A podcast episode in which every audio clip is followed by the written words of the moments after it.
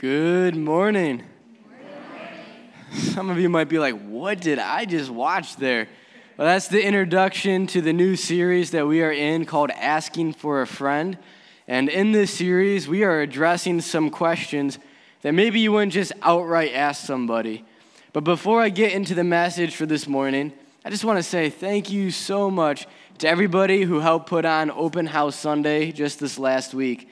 That was a Sunday where we were encouraged to invite a lot of people. We had food, we had inflatables.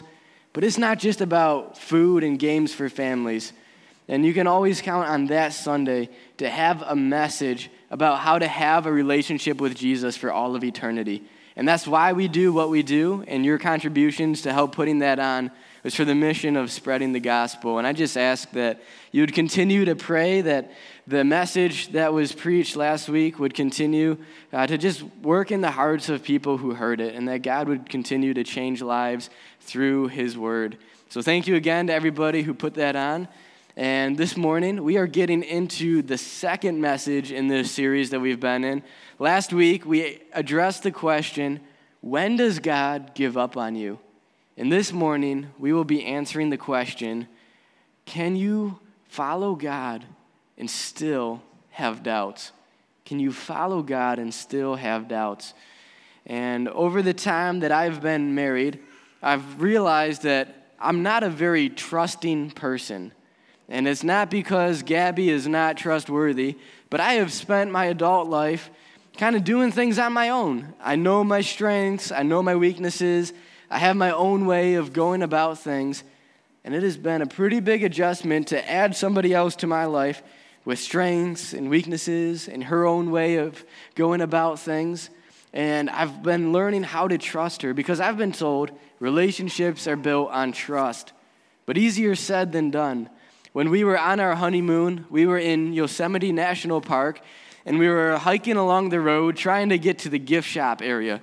And that path split off into a Y. And so I didn't know where we were going. So I pulled out this map and I'm trying to figure out directions. And I told Gabby, we need to go this way. She tells me we need to go this way. And so we talked about it, and through our conversation, I realized that we were using very different reference points to come to our conclusion. I was using the map, but when I asked her why she thought we should go this way, she told me that she watched a man walk the other way and then turn around and come back. And so that's why we shouldn't go that way. And I was like, what? You're basing our decision on that? You don't even know where that guy wanted to go. And so this was a very foundational conversation in our marriage. And we decided we all have different strengths and weaknesses, and that Gabby should just trust me with the navigation. And there's other things that I'll trust Gabby with, like grocery shopping. Well, that's easier said than done because I went grocery shopping with her a few weeks ago and this was after we had a conversation about how much money we have to spend on groceries. Now, I've been doing my own grocery shopping for the last few years, and I have my way of doing things. And now I had to just watch her with her way of doing things. And I'm pretty sure I should have just stayed at home because the whole time I'm like, why are you buying that? Do we really need that? Wouldn't it be cheaper if we got this instead of that? And she's like, ah, just trust me with this. And so from that, I learned that there is nobody that I trust more than myself. And yeah. and it's not because I'm right all the time, but I feel like when I trust myself, I have this sense of control. Like my actions and my choices equal this outcome. And sometimes it's hard for me to give up that sense of control to somebody else and trust that they will reach this outcome. And I don't think this is only hard in marriage and just other relationships. I think sometimes it is hard to trust God that His outcome and His timing is best. Maybe sometimes we have trouble trusting that God's ways and His timing is perfect. Or we, we've gone through some hard times in our lives and we wonder, is God really caring? Is God really loving if He would let us go through this? Or we read about some things in the Bible that are a little bit tricky to wrap our minds around. And we're like, can we really trust God's word? Can we really trust that His ways are best?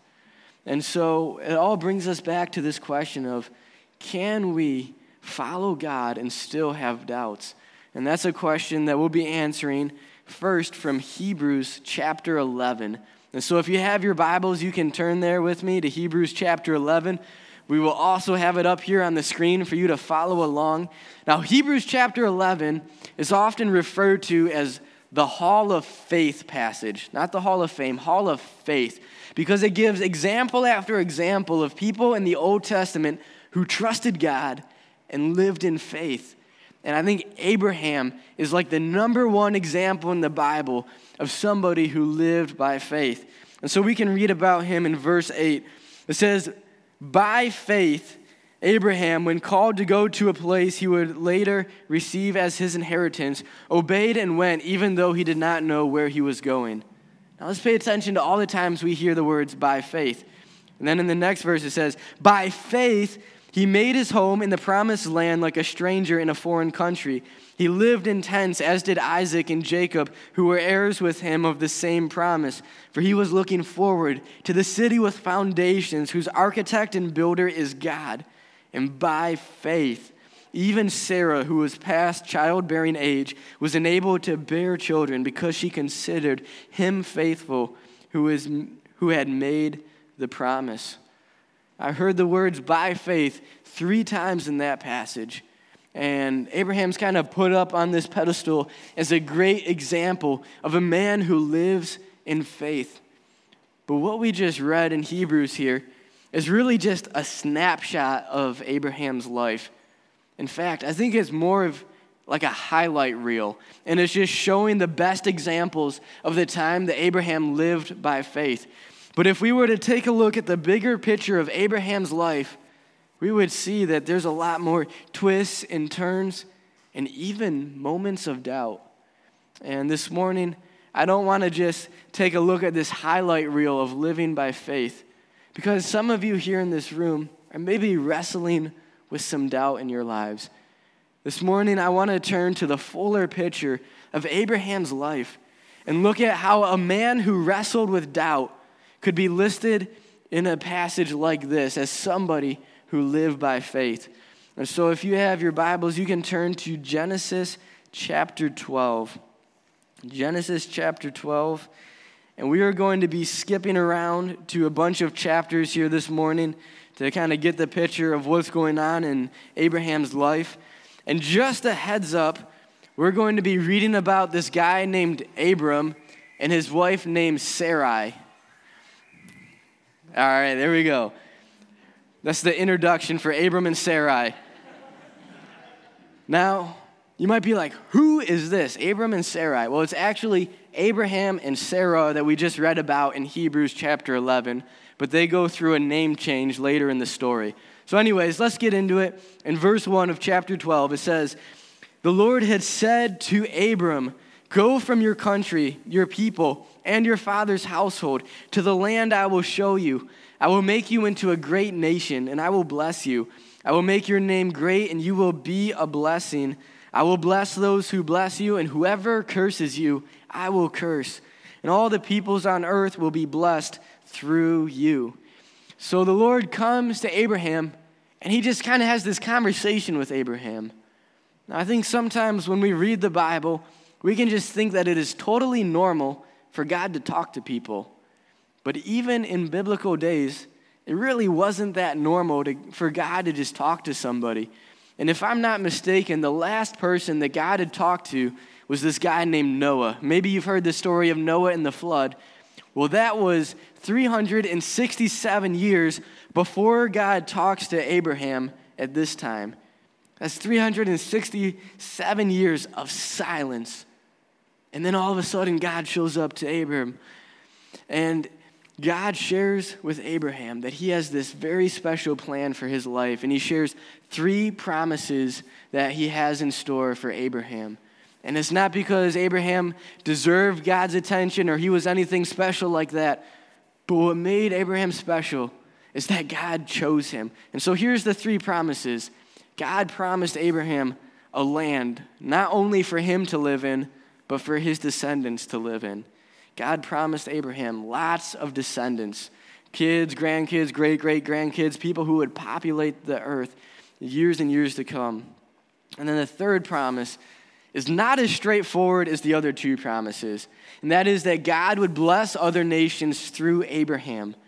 And Abraham didn't even see this promise fully play out in his lifetime. And we really don't understand the fullness of this promise until we read about it in the New Testament. But let me show you how this one works out by showing you kind of the family tree of Abraham here. So we got Abraham at the top, and we have his son, his grandson, his great grandson, and his great great grandsons all here. And there's some gaps in this family tree, but I just want to show you the bigger picture is that from Abraham's descendants, you have King David. And from the descendants of King David, eventually comes Jesus.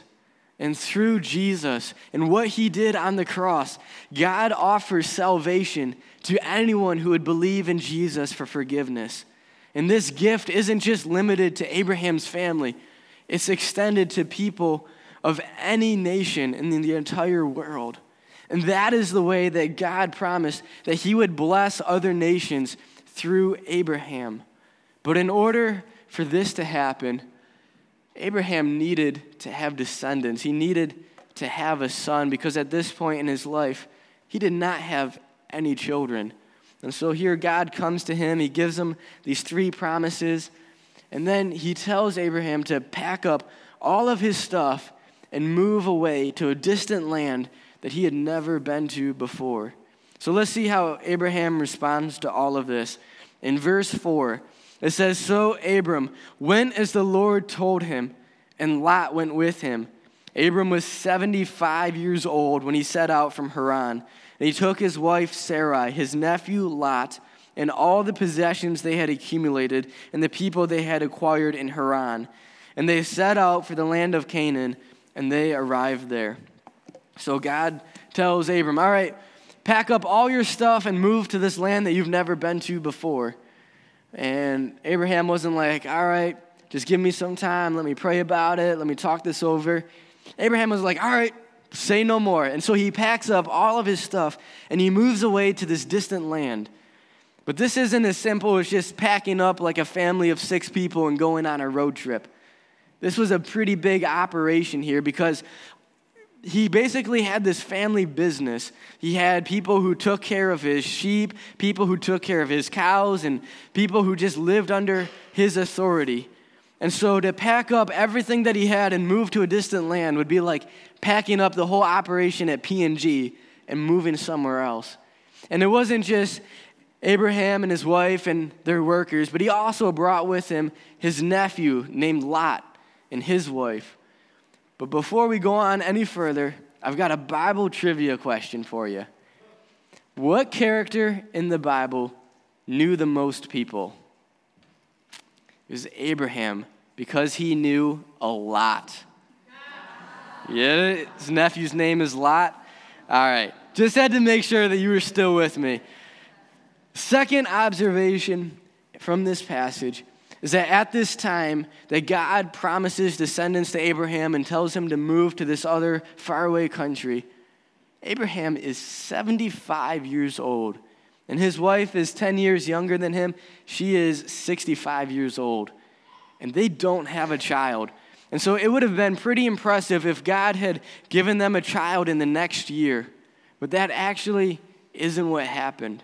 Even though Abraham lived in obedience to God and he moved to this faraway land, he had to wait on this promise to have a child. And year after year after year went by, and still, Abraham didn't have a child. Now let's turn in our Bibles to chapter 15. And this is where we see that Abraham starts to doubt after a while. In verse 1, it says, After this, the word of the Lord came to Abram in a vision. Do not be afraid, Abram. I am your shield, your very great reward. But Abram said, Sovereign Lord, what can you give me since I remain childless? And the one who will inherit my estate is Eliezer of Damascus. And Abram said, You have given me no children, so a servant in my household will be my heir. Abraham's starting to doubt here. Time goes by, he doesn't have a child, and so he's thinking about plan Bs. He's like, All right, if I don't have a son to carry on my name and inherit all of my stuff, then when I die someday, I am going to have to give my entire estate and all of my possessions to this guy named Eliezer. He's not even part of Abraham's family, he's just one of his workers. But then God comes to Abraham and reassures him that his promises will come true. In verse 4, it says, Then the word of the Lord came to him This man will not be your heir, but a son who is your own flesh and blood will be your heir. He took him outside and said, Look up at the sky and count the stars, if indeed you can count them. Then he said to him, So shall your offspring be.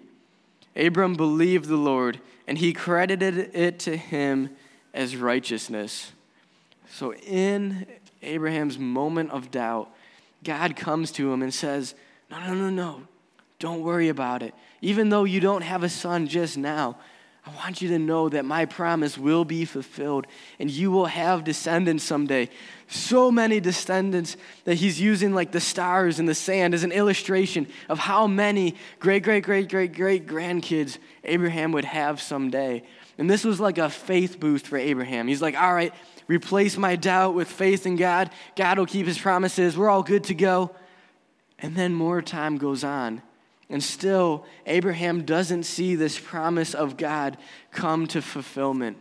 And so he believes that God's timing just isn't working out. And he and his wife take matters into their own hands. And his wife comes up with this idea. This is what we see in chapter 16 and verse 2. It says, So she said to Abram, this is his wife, The Lord has kept me from having children. Go sleep with my slave. Perhaps I can build a family through her. Abram agreed to what Sarai said. So after Abram had been living in Canaan 10 years, Sarai, his wife, took her Egyptian slave, Hagar, and gave her to her husband to be his wife.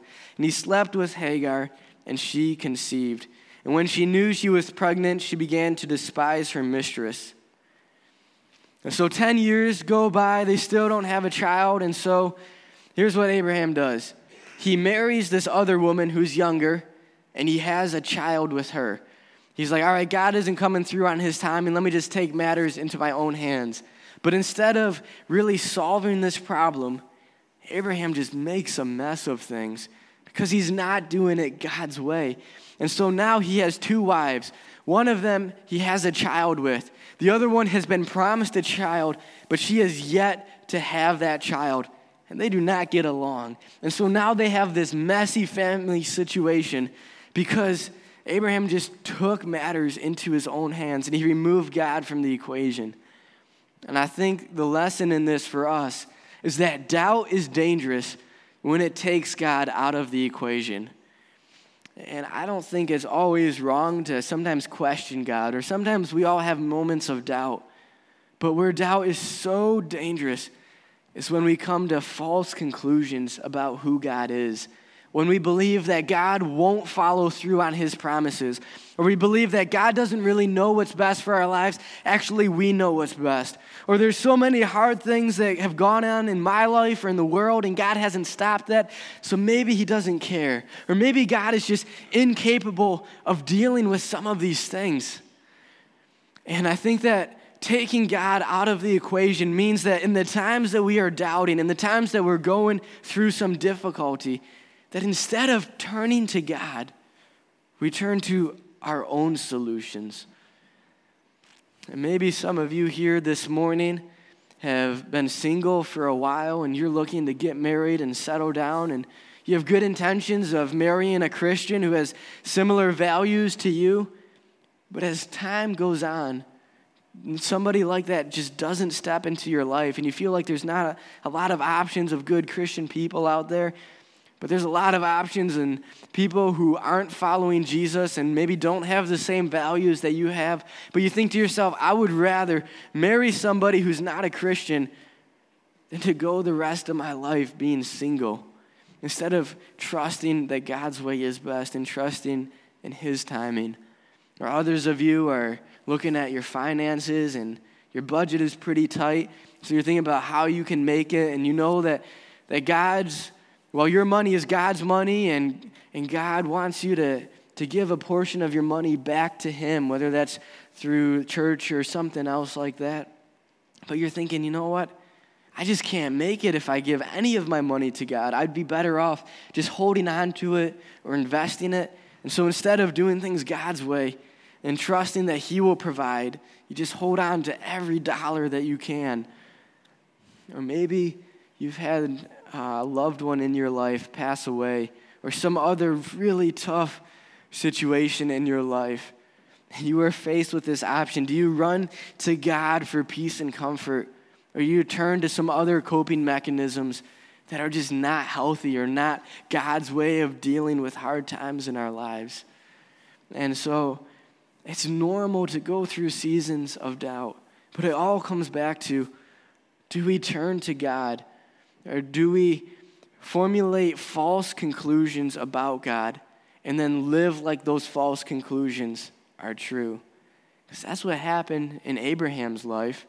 After enough time went by and he didn't see God's promise come to fulfillment, he must have come to the conclusion that either God's timing is not best or God was just incapable of providing the fulfillment to that promise.